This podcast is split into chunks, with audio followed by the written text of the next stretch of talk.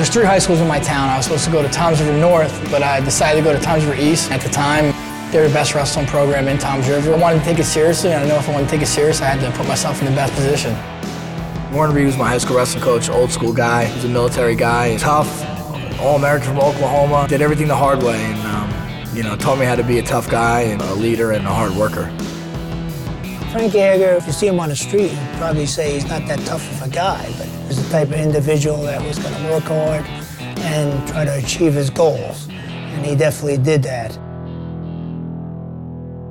My sophomore year, I had a match that I felt I should have won. I was kind of winning, and I kept giving up points, and I definitely lost my composure. I just didn't like losing, and you know, right away, of course, your emotions are high. I'm a young kid. I was thinking I don't want to do this no more, but you know, Mr. Reed sat me down and said, "Like, what are you crazy?" I said, Frankie, you, you came this far.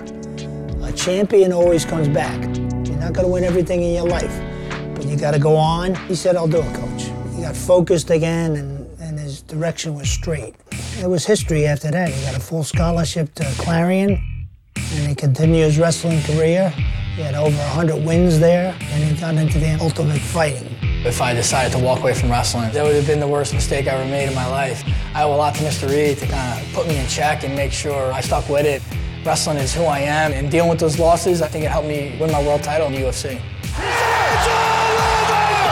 Frankie Edgar remains the lightweight champion! I always say you can be down, but you're never out. And, uh, you know, you got to live by that. You can't just say it, you got to live by that. And I, I can see myself having a belt in 2016. Frankie hasn't changed one bit. He's the same Frankie. He will be a champion again. I know he will.